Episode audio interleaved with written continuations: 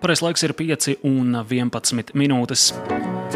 Aizvadītajā sestdienā, izpildot Dmitrija Šostakoviča 10. simfoniju un Frederika Šopēna pirmo klavieru koncertu, savu 140. sezonu atklāja Liepājas simfoniskais orķestris. Šodien atskatīsimies ne tikai uz sezonas atklāšanas koncertu, bet arī uz pandēmijas laikā izdarīto un ieskicēsim arī nākotnes plānus. Rietumu radio studijā šovakar viesojas Liepājas simfoniskā orķestra direktors Uldis Līpskis. Labvakar! Labvakar! Laikā, kad norisinājās šī gada orķestra rīkotais Liepājas starptautiskais zvaigžņu festivāls, mūs visus pāršāca ziņas par vīrusa klātbūtni. Atlikušie zvaigžņu festivāla koncerti nu pārcelti uz šī gada nogali. Ko orķestris ir darījis šajā posmā, sākot no zvaigžņu festivāla pārcelšanas līdz šim brīdim, līdz atklāšanas koncertam? Jā, pirmajā tajā šoka laikā mūziķi vairāk strādāja individuāli pie savas kvalifikācijas uh, saglabāšanas un celšanas. Un tik līdz jau drīkstēja nākt kopā un, un ar uh, visiem distances ierobežojumiem kaut ko darīt studijā, tad mēs izveidojam tādu ierakstu sesiju, kur trīs dažādas orķestra daļas - metāla pušami atsevišķi, koka pušami atsevišķi un stīga instrumenti atsevišķi. Mēs piemeklējām programmas, kuras iestudējām un arī veicām ierakstus ar trim dažādiem diriģentiem. Uh, tā kā, ja izdosies, tad jau mēs uh, šo, šī, šī gada laikā centīsimies veikt priekšdarbus, lai tas uh, disks iznāktu, jo tā būs gan interesanta liecība par šo laiku, kad nevarēja visi kopā nākt spēlēt, bet arī mums izdevās ļoti labi ierakstīt. Un pie tam, atšķirībā no savas tādas ilgadējas prakses strādāt tieši ar latviešu mūziku, mēs rakstījām tādas pasaules dižgars kā Pēters Čaikovskis, kā, kā daudz, daudz citi, sākot jau no Viljama Bērda līdz pat eh, mūsdienu komponistiem. Tā kā, tā kā es domāju, ka tas būs vērtīgs izdevums, eh, kas daudziem mūsu koncertu apmeklētājiem būs lab, lab, tā, labs suvenīrs, ko aiznest mājās. Pie šiem ierakstiem mēs noteikti vēl arī atgriezīsimies sarunas turpinājumā, bet jau pēc ārkārtējās situācijas beigām, ja nemaldos, tas sākās vairāk mēnešu garumā koncerta zālē. Mm, Lielais dzintars norisinājās koncerta interviju cikls tuvāk, kurā klausītājiem bija iespēja ne tikai dzirdēt mūziķu, mūziķus darbībā, bet arī iepazīt pašus mūziķus plašāk.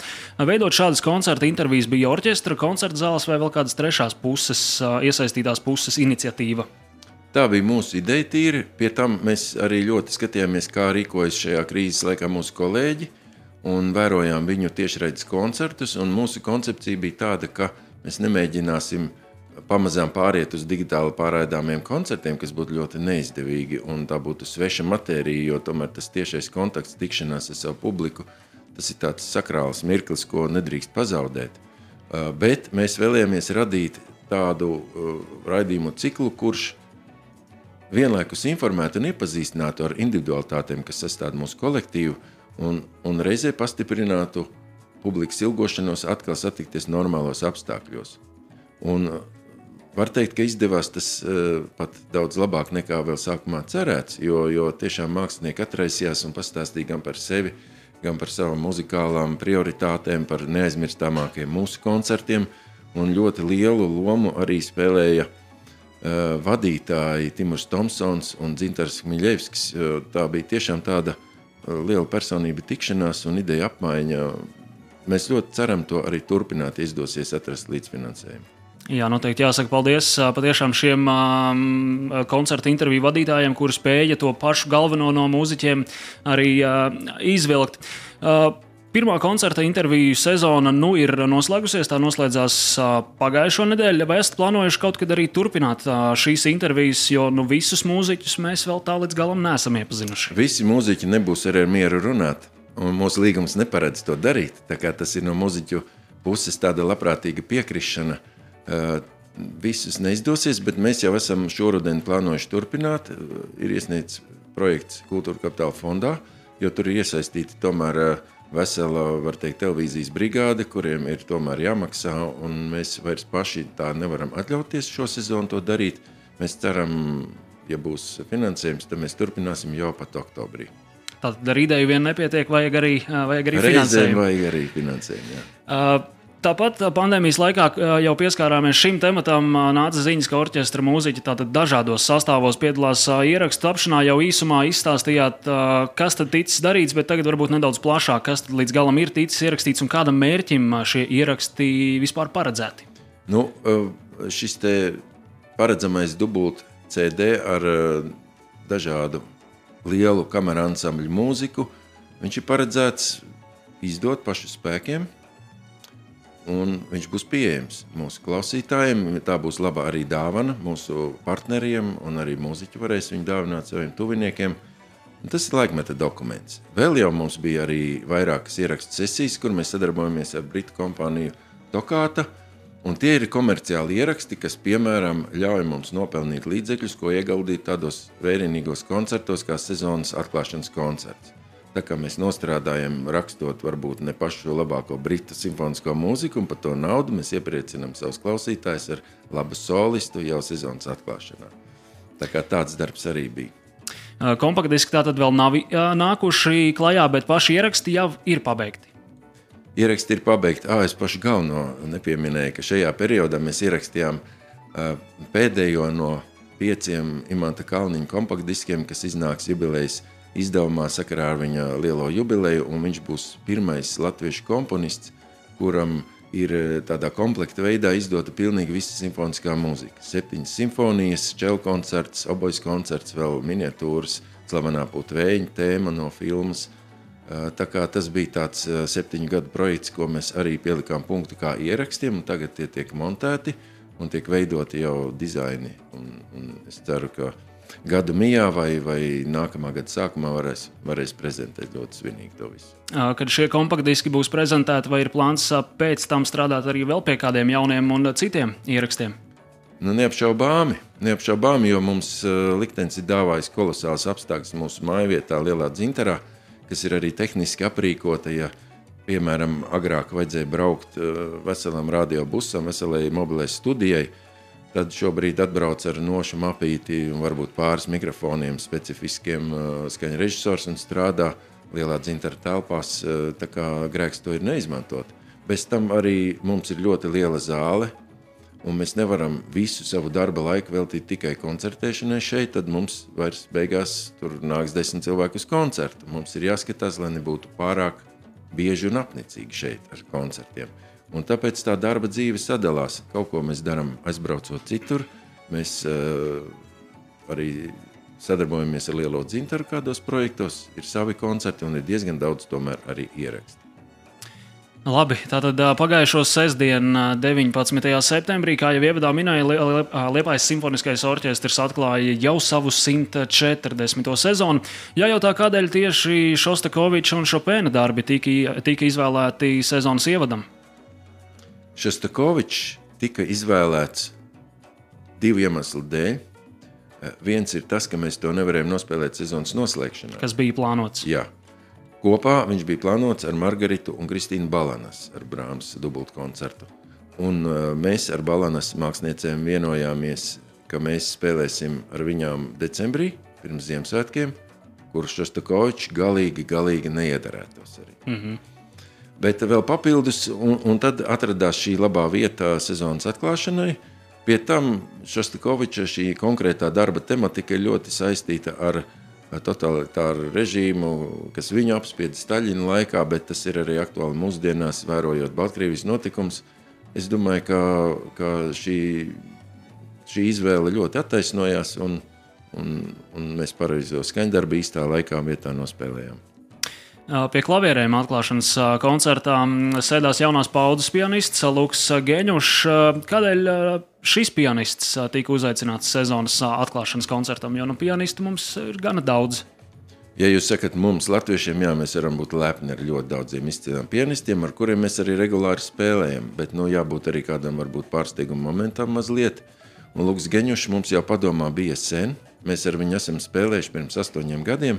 Bet tad viņš bija tāds rīktīgi jaunietis. Un šobrīd tomēr viņa šie astoņi gadi bijuši ražīgi gan ar starptautisko konkursu lauriem, gan ar koncertiem visos kontinentos apdzīvotajos. Tādēļ šī tikšanās, un, un bez tam arī Luks Geņušs ir ļoti labs un iecienīts skatuves partneris daudzās vietās ar Ginteram Rinkēvičam. Tā kā mm -hmm. mēs gribējām, lai tas ir zināms mākslinieks, lai šī saspēle ar galveno diriģentu būtu garantēta, bet jūs jautājat arī par to Šopēna izvēli. Mm nu, Šopēns tika izvēlēts kā mazliet pretstats arī Šostakovičam, jo klausītāji divas daļas ar tik smagu barību barot, kā Šostakovičs nebūtu tīri korekti, un tāpēc bija tāds lirisks, ārkārtīgi skaists uh, iesākums un dramatiskas un impozantas beigas. Vēl turpinot par uh, pianistu Luku Gēņošu, vai plānojat arī šīs sezonas turpinājumā uh, sadarbību ar šo pianistu? Uh, es nedomāju, ka būtu gudri mūsu apstākļos, pie mūsu teiksim, publikas daudzuma vest kādu, jebkādu mākslinieku vairākas reizes sezonā. Tas nebūtu izdevīgi, jo tomēr mākslinieki ir daudz, koncerti ir maz. Bet tas, ka mēs uh, aicināsim vēl nākošajā sezonā Luku Geņušu, tas ir diezgan skaidrs šobrīd jau. Uh, labi, tad par plāniem sezonas turpinājumam arī pajautāšu. Turpināsiet spēlēt uh, klasiķu darbus, vai arī plāns ir ķerties klāt arī kādiem jaundarbiem? Jaundarbi mums kā vienmēr ir iecerēti, un, un mēs, mēs Nākamajā pusgadā atskaņosim, ah, jau tagad rudenī jau būs pirmā atskaņojums baletes svītai, ko uzrakstīs uh, Juris Karlsons. Bet tas ir tāds, varbūt tā ir tāda redakcija no viņa jau gatava baleta, kas ir uh, uzkomponēta pa jaunu, uzbūvēta pēc formas no esošas baleta mūzikas, Skrudara dienas Silmačos Antonija. Uh, un, un pavasarī mēs ceram sagaidīt arī Artura Maskata jaundarbu trīskāršo koncertu. Bet jubilejas sezonu mēs būvējam faktiski uz tādiem klasiskiem pamatiem. Tur ir paredzēts gan, publika dzirdēs Beethovenu, Brāmsu, Šubertu, Čaikovski, Rahmaņinovu. Nu, visi lielie vārdi, kas visur uz zemeslodes ir milzīga vērtība, tie arī tiks pārstāvēti. Un tad nedaudz kaut kas modernāks, bet mēs gribējām tieši atzīmēt šo ļoti klasiski seno jubileju 140 ar klasisku mūziku. Tātad jaundarbus arī miksēsiet ar klasiķiem, un klasiķi būs tomēr pārsvarā. Jā. Uh, labi.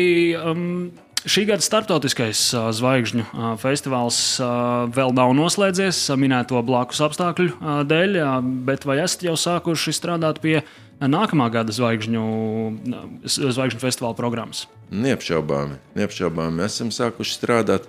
Bet šobrīd, vēl, tā kā mēs gaidām no uh, diviem māksliniekiem gala atbildes, tad varbūt es vēl pagaidām atturēšu uh, atklāt šo programmu. Viss uzreiz jau nav jāatklāj. Runāsim par to. Viss uzreiz jau arī uh, nav jāatklāj. Arī intriga nedaudz, uh, nedaudz ir jāsaglabā. Labi, rezumējot, tad kad plānots nākamais Liepājas simfoniskā orķestra koncerts un ko klausītāji tajā varēs dzirdēt?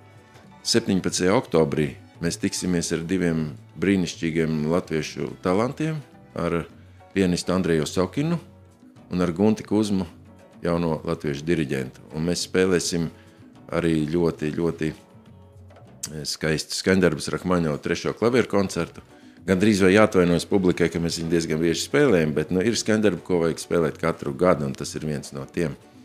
Un, un tur arī skanēs, kā jau pieminēja Jūra Karlsona jaundarba pirmats skaņojums – un arī Beethovena Uvertīra Egmonts, kas ir pagoda Beethovena jubilejai.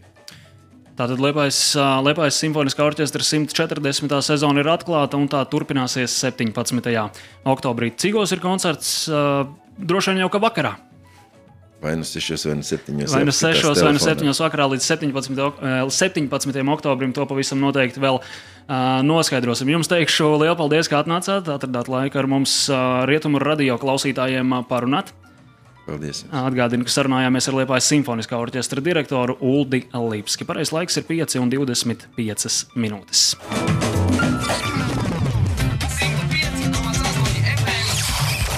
Rietumu radio!